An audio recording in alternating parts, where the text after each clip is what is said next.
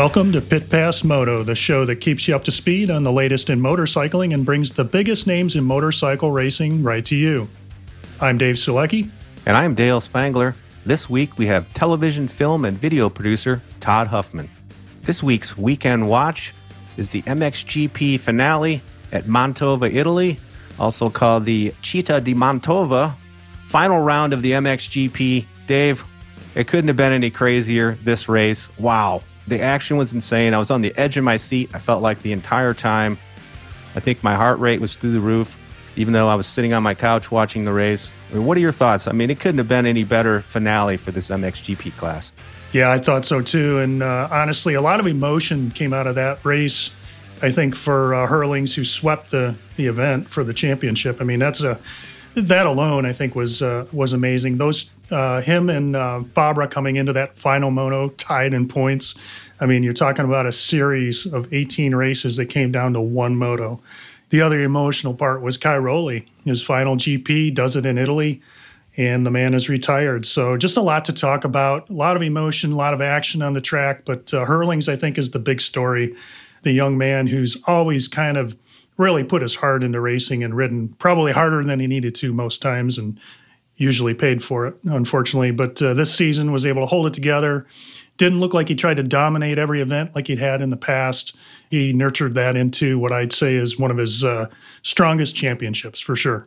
Yeah, I would say, you know, Herlings this year, I felt like we saw a more mature Herlings. Like he said, instead of going for the win every single time, you know, he kind of did what he had to do. He clawed his way back from a points deficit to take it to the final moto. You know, we saw in the first moto where where Febre was able to grab second place, but that that uh, brought them into the final moto, tied exactly on the same points, and uh, winner takes all. And you know, Herlings really kind of put a stamp of authority on the championship with a one-one sweep, and um, you know, did it strongly. So, congrats to them and the whole team. On the MX2 side, I noticed, kind of as you predicted, Dave, Yamaha seemed to really try and put Jago Geerts up front, and uh, his one-two finish was able to give him the win, and and uh, as a result, one two Yamaha finish with Maxime Renaux, the world champion, and Jago Geerts in second place. Yeah, how about that? I, I was really impressed with Geerts' ride. Sad day for Vialle. I mean, he got hurt in the first moto and scored no points on the day. So he really can get to battle with uh, with the guy for second. And uh, but to see Geerts uh, ride the way he did, win a moto, and just ride strong all day, didn't necessarily uh, really need any help from uh, from Renaux. But uh, good on uh, Yamaha because they did get the manufacturers championship for MX2. So uh, just uh, check another box for Yamaha this season, who's dominated all forms of racing. Full credit to them and their team. Yeah, one other great ride of note was young upstart uh, Kay de Wolf got his first MX2 podium and for the Rockstar Husqvarna team. And uh, speaking of that team, I also noticed that there's a recent signing of uh, Roan van de Moosdijk has signed with Rockstar Husqvarna for the 2022 and 23 seasons alongside De Wolf. So they'll have a pretty strong and young team coming into the uh, 2022 series. Yeah, I couldn't agree more. The two Dutch riders uh, uh, teaming up together, probably uh, closing up some logistics for the team also. But uh, they've always come on strong. They've had some decent finishes this year, but it's good to see both those guys be on white bikes for next year, man. That's cool. Absolutely. I can't even imagine if this year's, you know, series is any indication of how things are going to be going into 2022. It's just going to be another incredible series. Like you said, you know, with we are we are going to lose a few with Antonio Cairoli moving on. Uh, I think Shaun Simpson as well. A few, few, of you know the veterans from the MXGP class will be moving moving on or retiring, and so. Uh, but yeah, plenty of young talent coming up, and so both classes are going to be pretty stacked going into next year.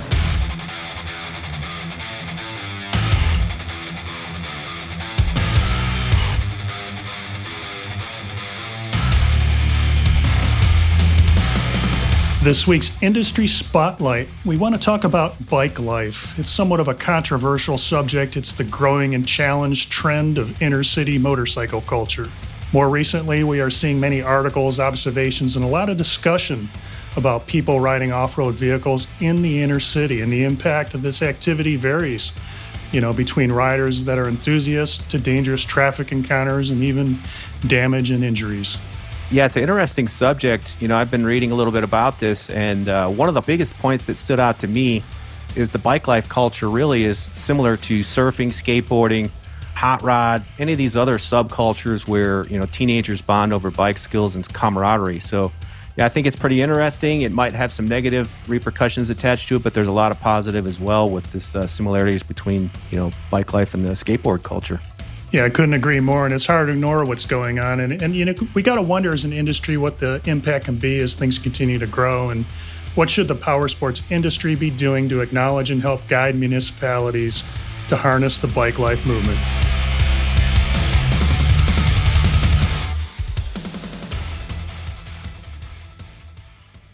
Hello, it is Ryan, and I was on a flight the other day playing one of my favorite social spin slot games on chumbacasino.com. I looked over the person sitting next to me, and you know what they were doing? They were also playing Chumba Casino. Coincidence? I think not. Everybody's loving having fun with it. Chumba Casino is home to hundreds of casino style games that you can play for free anytime, anywhere, even at 30,000 feet. So sign up now at chumbacasino.com to claim your free welcome bonus. That's chumbacasino.com and live the Chumba life. No purchase necessary. Group. Void were prohibited by law. See terms and conditions. 18 plus.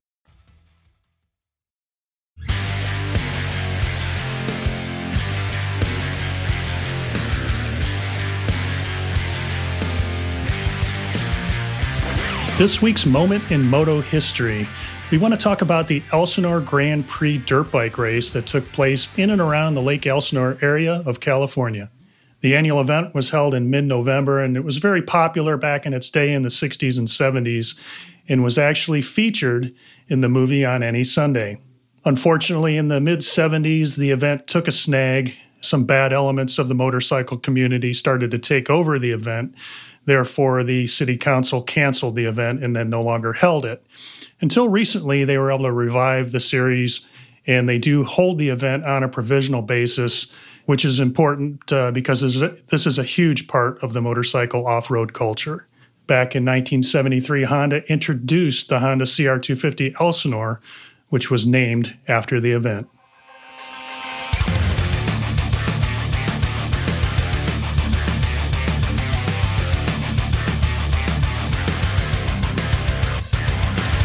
This week, we'd like to welcome to Pit Pass Moto television, film, and video producer Todd Huffman. Todd, welcome to the show. How are you today? We are good out here in extremely sunny Southern California, so it's good. Awesome. Well, you've had a pretty busy year between the Carlsbad Monument Project, the uh, 50th anniversary re release of Bruce Brown's On Any Sunday, and uh, I even saw where you you threw in there for for a little extra fun. Uh, Forty years since the America's first win at the 1981 Trophy and Motocross to Nation celebration at the uh, Monte De Oro Winery. How you getting all this stuff done? How you how you finding all the time to create these projects? Yeah, you know, I don't I don't know actually, and and uh, you know, I have a BMX career in the past, and we also put on a three day vintage BMX festival for the first time ever in, a month ago and up in Northern California. So I was leading on that too. So yeah, not enough me to go around this year, it seems like. So yeah, it's been a busy year so far. I can't believe it's almost December. So onward and upward towards 2022. So, Todd, uh, your uh, memorial at uh, Carlsbad uh, project, uh, that one was yeah. very interesting to us, obviously, because of the history behind Carlsbad and the and the fact that you you held the event on the um, anniversary of Marty Moates's big win there in 1980. You know, talk about some of the challenges you had to bring that to fruition, because I understand it took a few years to to kindly get things moving and and uh, finalize it. Yeah, you know, well, first off, did you guys order your bricks yet?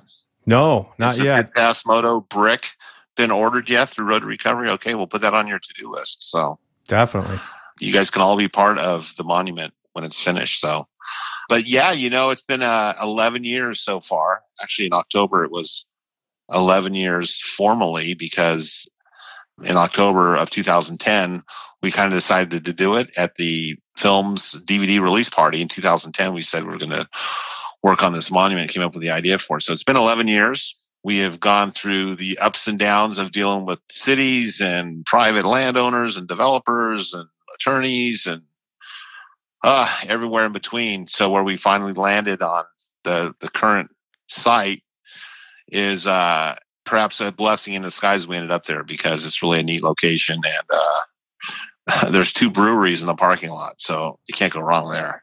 Oh wow! Off-road riders and breweries, I think, definitely going hand in hand. Uh, oh yeah, yeah, yeah. Drag racers and everybody else in between. So It had to be very satisfying, though. How big was the uh, was the uh, the final uh, get together there? I mean, did you have a group of good core people there?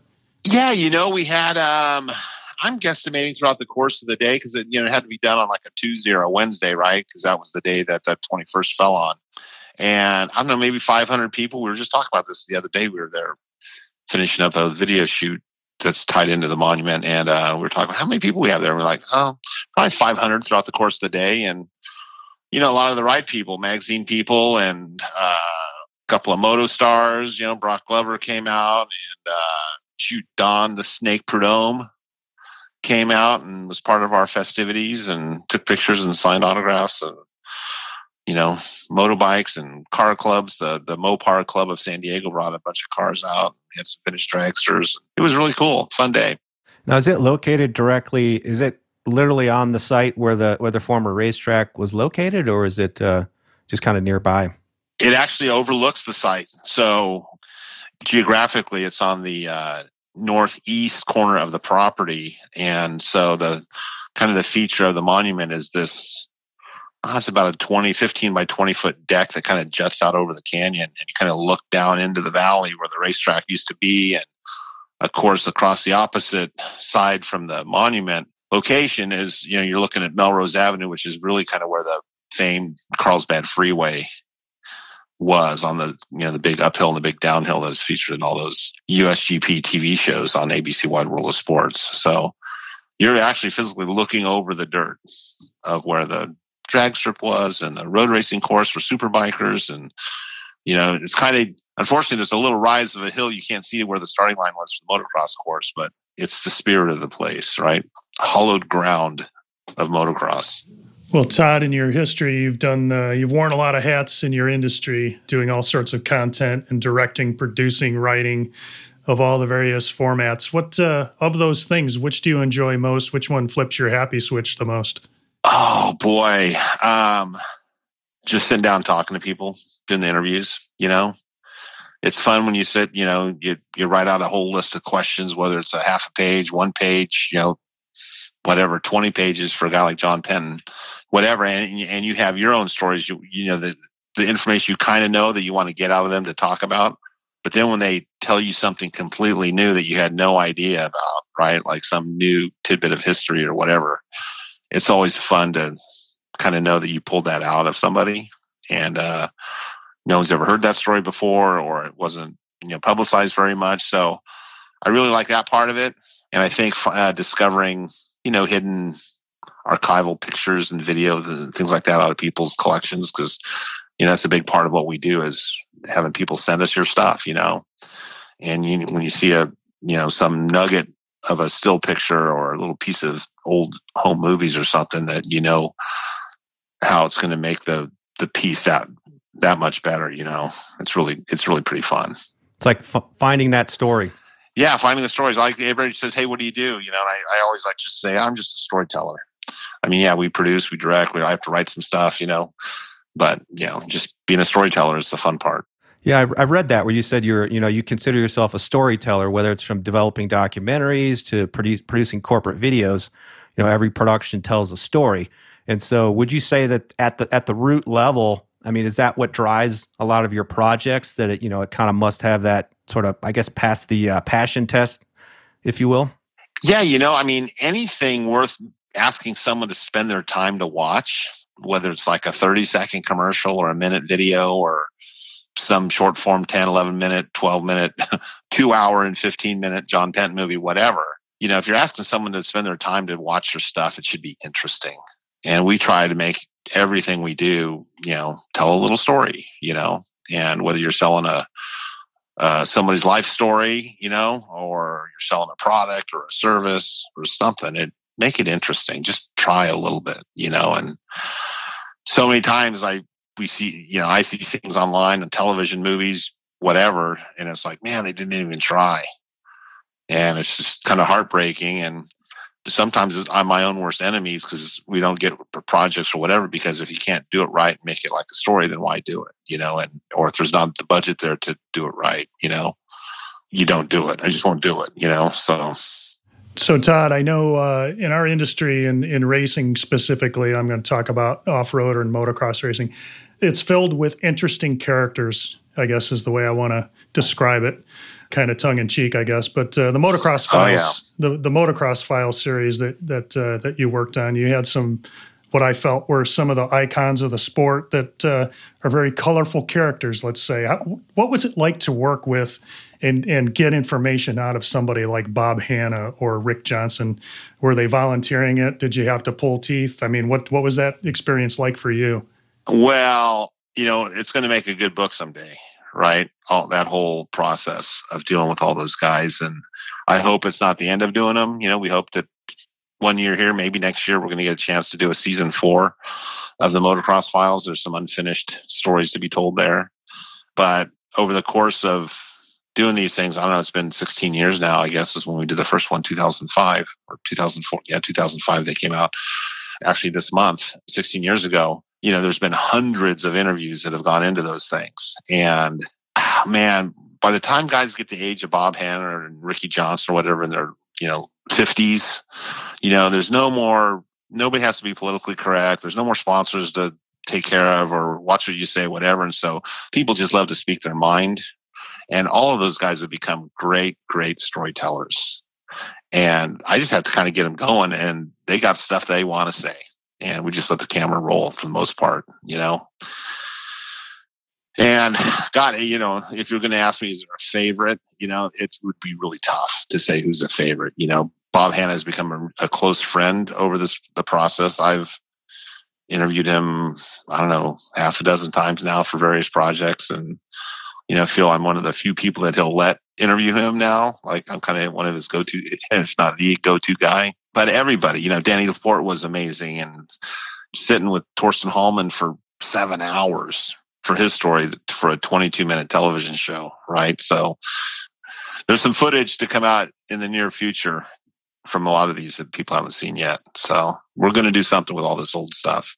It's got to be fun and rewarding to be able to speak so candidly with people like Hannah and Laporte and and like you said, how there's you know when they get to that age where the the filter's gone, you know, and it's kind of like just just tell it the way it was and it's got to be fun stuff. So I have another question. Are there any? Uh, so you have any other projects coming down the pipeline? Pun intended there. That you're excited about uh, that you can share with our listeners. I think so. I mean, our big project that we are are really. Ho- I mean, obviously, on any Sunday, the 50th. That's just you know more of a marketing project because I didn't make the new movie. We just uh, you know retained the licensing right to do the the film distribution on it because it was going to come out anyway. But put it back in the theaters in some limited capacity was was fun and is still going ongoing, you know, and people can become a movie captain if they want, but just go to on any Sunday 50th.com. You can sign up to host on any Sunday in your hometown. So costs nothing. But beyond that, the story of the 1981 motocross and Trophée des Nations team is would be our next big film project amongst uh, other just you know corporate video work we're doing. So and we hope next year to start shooting that and hope we can come out with it in 2023. So is that building on what you did at Monte De Oro? Is that building on that or? It is kind of, you know, um, because those guys are all friends of mine that were there that day at Monte De Oro, you know. If people have not watched that Facebook Live video, it's it's there. Just go to the 1981 film Facebook page and you can watch it. You gotta you gotta scroll through about 17 minutes in before it officially starts with Laurette Nickel um, hosting it. But that's the first time all four, all six of those guys with Dave Arnold and Roger DeCoster had been in the same room together since 1981. Was that day in September? Do you wow. think about that? that's pretty incredible. Yeah, well, mainly because Johnny O'Mara had not been to some of the other Hall of Fame things that the team had been as a group been to. He didn't go, right? So Johnny was kind of the man, the missing man out on that those other get-togethers, you know. So it was really fun to have all six of those guys on the stage together talking about those stories. I knew some of those stories, but boy, learned a ton more on top of that. And heck, nobody else was doing anything to celebrate the 40th anniversary. And you know, I knew we had this potential movie coming up here to start working on next year. And I'm like, you know, this will be a good time to get the guys together, make people remember that what they did 40 years ago, and, they, we, and we get to announce the movie project because we actually have a someone who wants to help us produce it from a financial standpoint. So, well, for sure, Todd, these are awesome projects, and we are definitely looking forward to seeing what comes out next. Unfortunately, our, our time is running short. So, if there's anybody that you want to give a shout out to right now, anybody on your team or in your projects, uh, now would be the time to do it, man. no, I just want to say thanks to everybody who uh, appreciates the work we do. Uh, it always sometimes feels like a thankless job telling these old motorcycle stories and and uh, the people that either write to us or I see at events and stuff that say thanks for what you do. It's always uh, nice to hear it, and that's it. We hope to be able to bring more stuff out to the public that likes these old, you know, dirt bike and motorcycle anything motorsport stories. It's what we do. Awesome. Thanks again, Todd, for spending time with us today, man. We appreciate it. No problem. Thanks. You guys take care.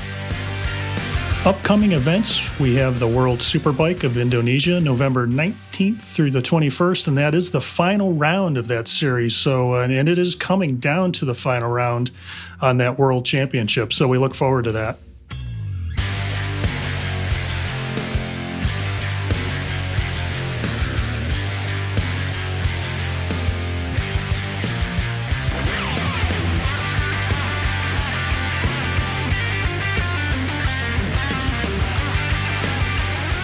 Thank you again to our guests for being with us today, and thank you for tuning in. If you enjoyed this episode, make sure to follow us on your favorite podcast app so you never miss an episode. If you have a moment, please rate and review us. We really appreciate it. Make sure you're also following us on Twitter, Facebook, and Instagram, and visit pitpassmoto.com where you can check out our blog. This has been a production of Evergreen Podcasts. A special thank you to Tommy Boy Halverson, Chris Bishop, producer Leah Longbrake, and audio engineer Eric Koltnow. I'm Dave Sulecki. And I'm Dale Spangler. See you next week.